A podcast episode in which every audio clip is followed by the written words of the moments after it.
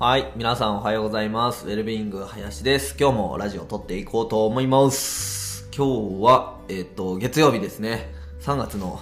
何日だ ?3 月の7日、月曜日、早いもう3月7日になっちゃったよ。早いですね。あの、昨日は、えっと、高知県の須崎市にあるですね、ソーダ山っていうところに行ってきました。ソーダ山。ソーダ山にはですね、あの、たくさんのソーダが湧いて出る湖がありまして、で、じゃなくてですね、あの、えっと、ソーダ山っていうのはあの、桑。桑に田んぼの田でソーダなんですけど、あの、雪割れ桜っていうですね、めちゃくちゃ綺麗な桜がありまして、普通桜って大体4月とかね、春、あの、春に咲くじゃないですか。でもそのソーダ山の雪割れ桜っていうのは咲くのがね、めちゃくちゃ早くて、早い時は2月の下旬とかでもう咲いているのかな。うん。で、昨日、えっと、行ってきたんですけど、家族でみんなで、もうね、超満開。もう桜が超満開で、あと菜の花も満開で、下を見れば黄色い菜の花がブワーってなってて、空を見れば青空とピンクの桜がバーっとこうなってるみたいなね、とても綺麗なところに行ってきました。お花はいいですね。はい。お花はいい。うん。で、ソーダ山の桜は普通の桜と違ってですね、なんかこう、モフモフしてるんですよね。あの、普通の桜ってちょっとこう、薄い、薄いというかこうね、そんなに花びらが多くないんですけど、ソーダ山の雪割れ桜は花びらがめちゃくちゃ多くて、なんかモフモフの綿みたいなピンクの桜なんですね。ぜひ気になる方はですね、須崎のソーダ山雪割れ桜で検索して、ぜひ行ってみてください。超おすすめです。で、えっと、今日のテーマは、あの、才能、才能とかね、強みとかそっち系のテーマで話したいと思うんですけど、実は昨日の夜ですね、あの、知り合いに、あの、つなげていただいて、強み診断士という、はい、肩書きを持つ、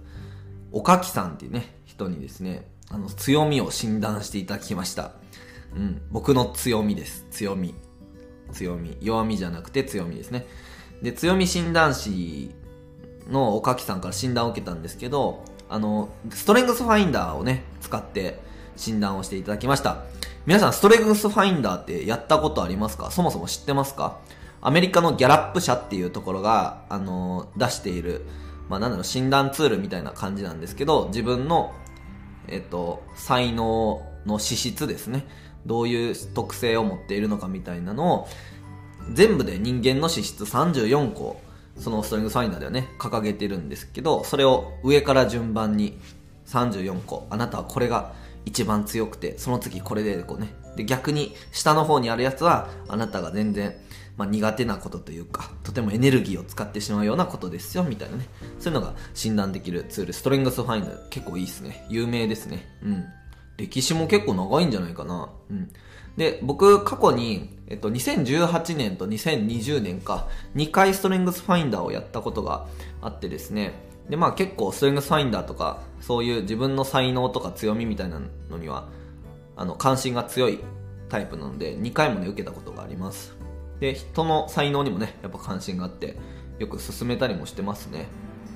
で、えっと、めっちゃ面白かったです。はい。なんか、おかきさんにね、強み診断士のおかきさんに、なんかこう、最初にね、送るんですよ。自分の。そしたら、あなたはこういう人ですね、みたいなズバズバズバってこう、占いじゃないんだけど、なんかやっぱり、あの、統計的にね、やっぱそういうのはしっかり、うん、当たる、当たるというかなんだろうな、しっかり自分の才能、資質について、めちゃくちゃ解像度高く、あの、理解できた感覚がありますね。で、僕の、えっと、上からトップ5の資質は、一つ目はですね、最上志向っていう資質がありまして、で、これはですね、えっと、良いものをもっとより良くしていきたいみたいな、最上、最も上の、まあ、志す向きって書いてね、最上志向なんですけど、そう、そういう性質がありまして、あの、プログラムをより良くしていくだったりとか、なんかこう、人の強みを、あの、教えてあげたいとか、うん、なんかね、そういう資質なんですよね。で、ストレングスファインダーを受ける方っていうのは、そもそも、えっと、自分をより良くしたいみたいな、あの、ことを思っているから受けていたりするので、統計的には最上志向が一番にある方がめちゃくちゃ多いらしいですね。ストレングスファインダーを受ける人は。うん。で、えっと、その次がですね、適応性っていうやつですね。あのーその場、今この瞬間が一番大事みたいな感じで、もう流されるままに適応できる、臨機応変に対応できるみたいな、柔軟性が売りみたいなやつですね。で、その次がポジティブですね。ポジティブ。ポジティブはもうポジティブって感じです。で、あ、そうそうそう、このね、ポジティブの才能について、めちゃくちゃ、あの、いい発見がありまして、あの、落ち込んだりとかはね、するんですよ、ポジティブな人も。ただ、ポジティブの資質がある人は、人と同じぐらい落ち込むんだけど、回復が早い、みたいなね、資質なんですよね。いやまさにこの正月、あの、僕バーンアウトして、うげーってなってたんですけど、で、あの、仲間にね、言ったりして、あの、そう。でも、僕、バーンアウトから立ち直ったんですよね。で、なんかいろいろやめるとかって言っとったことをやめるのやめるってね、言って結構翻弄してしまったりしたんですけど、いや、なんかそれに対して、なんかこう、振り回してしまったなっていう感覚ばっかり強かったんですけど、いや、そうじゃないと。僕は本当に苦しくて、マジで苦しくてバーンアウトしてたので、あの、その時の気持ちは全く嘘ではないし、ただ僕が本来人、他の人であれば、半年から1年かかる、それぐらいのダメージやったところを、えっ、と、約1週間ちょいですね。1週間ちょいで回復できたっていう、なんかそういうことだったんだなっていうのをね、あの、気づけて、本当に良かったですね。そう、ポジティブな人は、えっと、人と同じぐらい落ち込むんだけど、ただ回復が早いっていうね。そんな感じですね。はい。で、次4つ目、未来思考ですね。えっと、未来思考、もうそのままの通り、未来について考えるのがとにかく好きみたいなんで。うん。で、ビジュアライズ。自分の目指すビジョンとか、そういったもののビジュアライズがめちゃくちゃ長けているらしいですね。うん。はい、そういう資質です。で、僕は、あの、その次に着想っていう資質がね、来てるんですけど、あの、着想っていうのは、異なる分野の物事に共通点を見出して掛け合わせるみたいなね、能力なんですけど、あの、アイデアマンとかって言われたりします。この資質を持っている方は。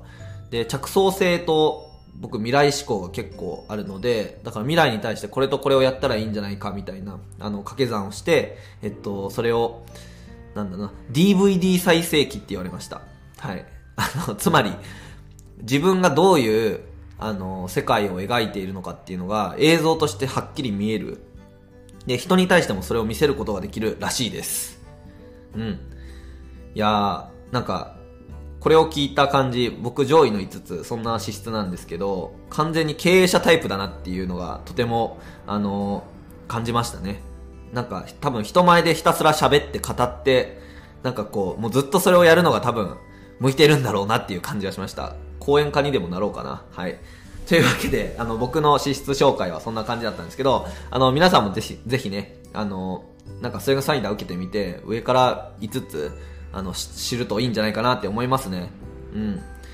才能の定義なんですけど、皆さんご存知ですか？才能って何って聞かれたら何て答えます？ポクポクポクチーン。はい、なんて答えますか？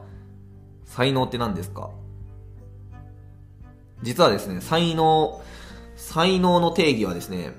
あのーなんか天から与えられた生まれつきのスキルみたいなね、あの感じで、で、持っている人と持っていない人がいるみたいな感じで、あの、捉えてしまいがちなんですけど、全然そんなことはなく、全員あります。全員才能があります。うん。で、才能って何かというと、自分自身の行動、感情、思考のパターンのことですね。うん。自分自身が無意識に繰り返してしまう思考や行動や感情のパターンのことを才能と言います。はい。なのでですね、そのパターンっていうのは誰しもあるんですよね。こういう場面になったらこういう行動をしてしまう。こういうことを言われたらこう反応してしまう。こういう感情を抱いてしまう。で無意識にやってしまうパターンのことを才能って言います。はい。で、これは、あの、おかきさんのね、説明ですごくわかりやすかったんですけど、あの、武器と一緒だっておっしゃっていて、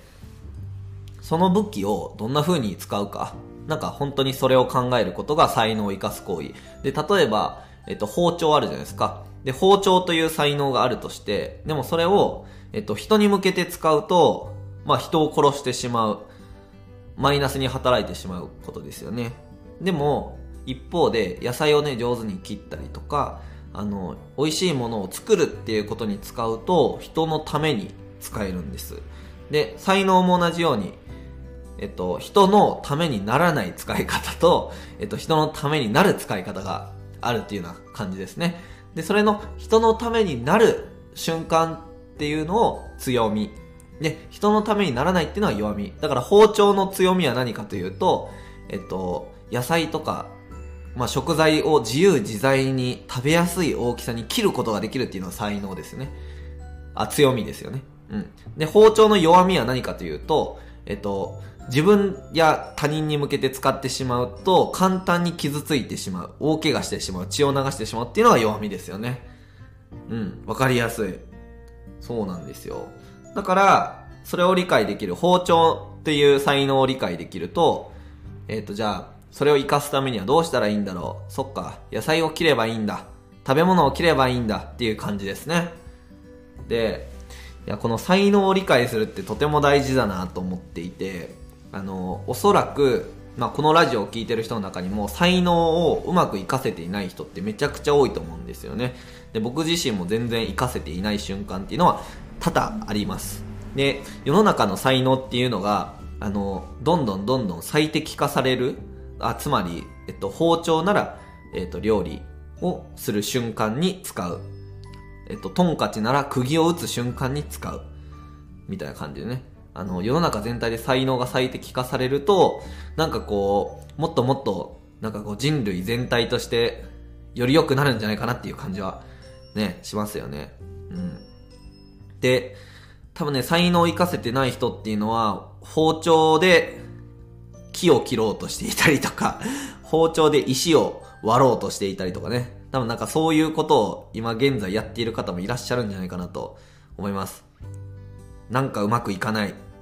これだってこう ね、頑張っているの、例えば職場の中ですごい、うん、なんかこう頑張っているのに、なんかこう、弱み、弱みとしてばっかり発揮してしまう。それは、今言ったような感じで、包丁で石を切ろうとしていたり、木を切ろうとしていたり、完全に違う使い方をしちゃってるんですよね。うん。なんかそういうことを考えられると、あ、自分って能力のないやつなんだ、じゃなくて、その能力が生きる環境をデザインできていないだけなんだっていうことに気づけますよね。つまり全員に才能はあるし、全員に価値はあるし、全員に能力はあるし、全員に可能性はあると。うん。ただそれをしっかりどこに身を振って、それを発揮させるのかっていうのを、ただデザインする。ただそれだけなんですよね。面白い。だから、なんかこう、そう思うといろんな人のことを受け入れられそうな気もするんですよね。うん。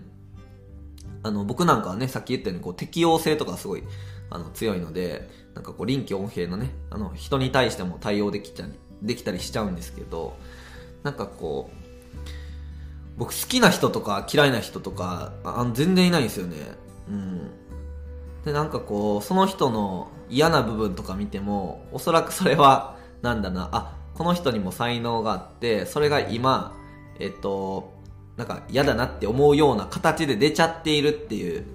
ただ弱みとして発露してしまっているだけなんだなって思えると、なんかこう、ちょっと愛おしいっすよね。うん。ちょっと愛おしさがありますよね。ああ、この人包丁やのに、石切ってはる、みたいな。なんか、教えたくなりません？使い方ちゃうよって。まあ、皆さんの才能は何ですか？あの、ぜひね、おかきさん、多分、どうなんだろう？連絡したらやってくれるのかな？僕はたまたま友達と繋いでいただいたので、あの、診断してもらったんですけど、まあ、ぜひ、ストレングスファインダーまだやってないって方はね、あの、やってみていただいて、で、なんかちょっとこう、一緒にストレングスファインダーの結果、考えてほしいとかっていうのがあれば、僕全然、あ、これ多分こういう使い方したらいいよとか、多分僕人一倍人の才能とか強みとかそういうのに向き合ってきた人間なので、なんかこう、うん、ちょっとしたあの話はできると思いますので、気軽に言ってください。はい。というわけで今日は才能についての話でした。じゃあ今日も心を燃やしましょう。じゃあねー。